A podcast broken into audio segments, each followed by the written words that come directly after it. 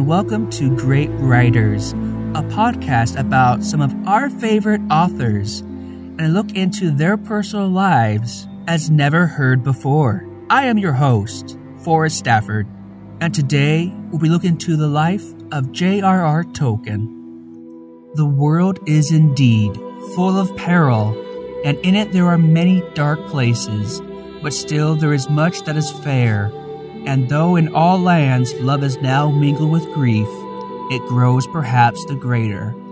J.R.R. Tolkien, The Fellowship of the Ring. J.R.R. Tolkien, a writer, professor, soldier, linguist, and an influencer for generations of fans and readers, who was the man who wrote the famed novels The Hobbit and Lord of the Rings trilogy. 1914 a time of raising tension throughout the world as nations marched on each other in a cause to end all wars. Tolkien was in his final semesters at the University of Oxford when Tolkien's younger brother Hilary signed up shortly after their country declared war on the Axis powers, serving as a bugler for the British Army.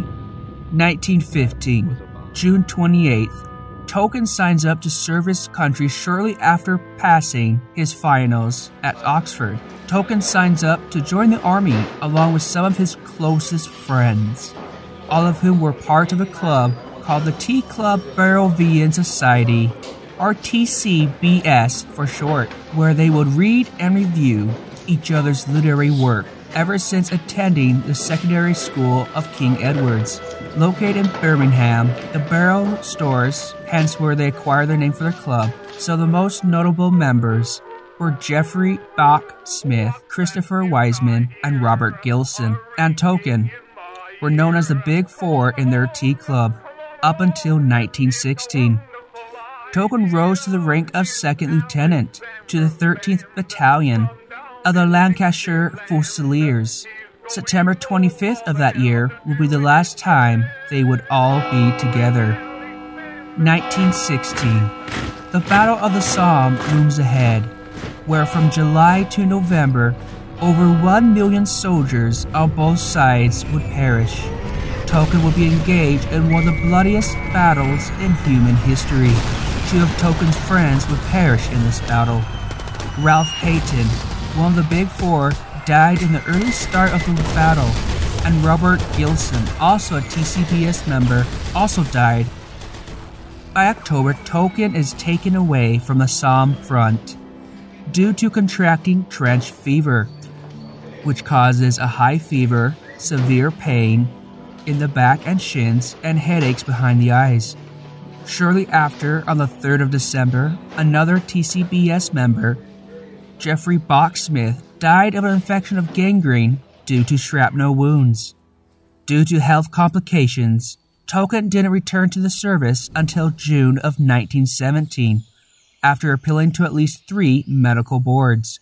By the end of June, Tolkien is diagnosed with gastritis, a painful and severe inflammation of the stomach's protective lining. Once again deemed unfit for duty. For the majority of 1918, Tolkien was in bouts with illness until October of that year.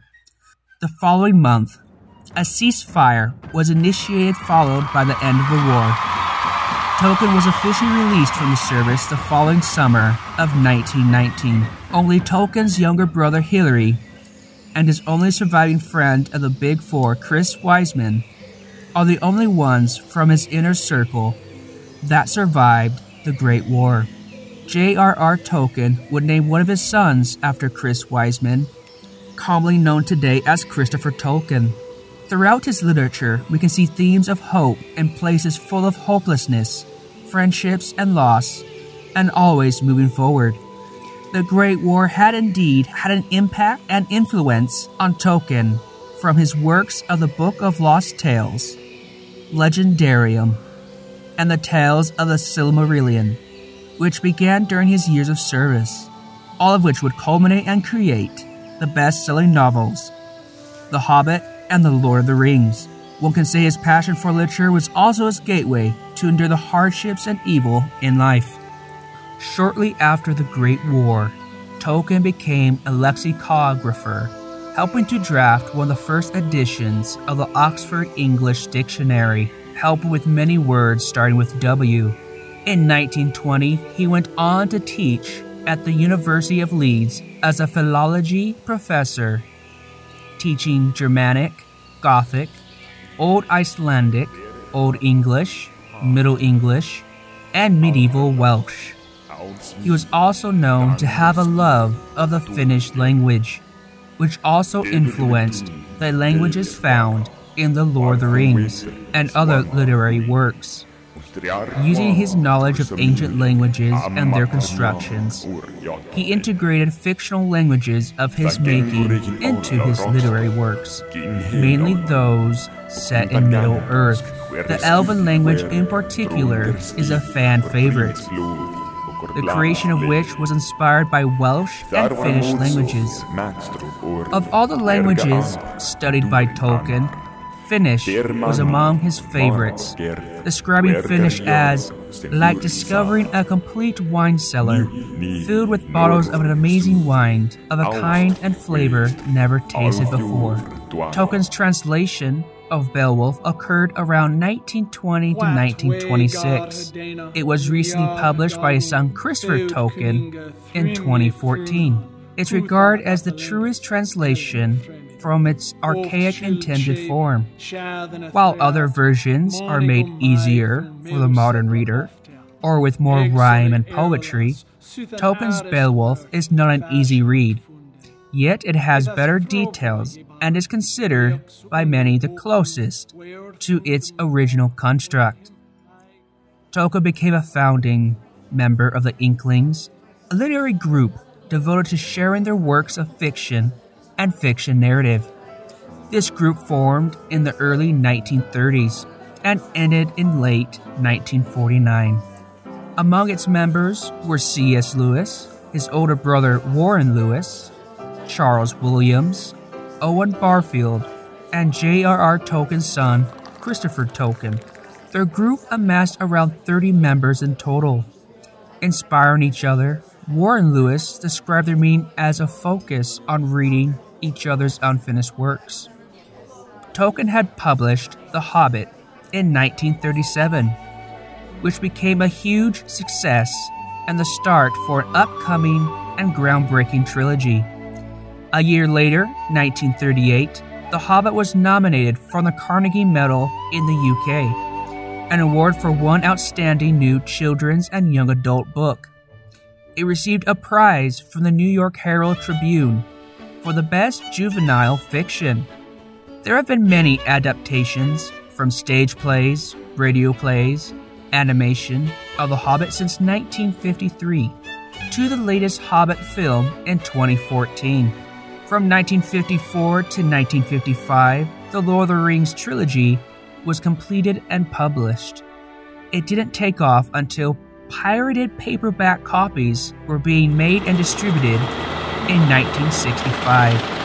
Shortly, it was a common fantasy novel both in America and the UK. Many editions and related works continued until his passing in 1973.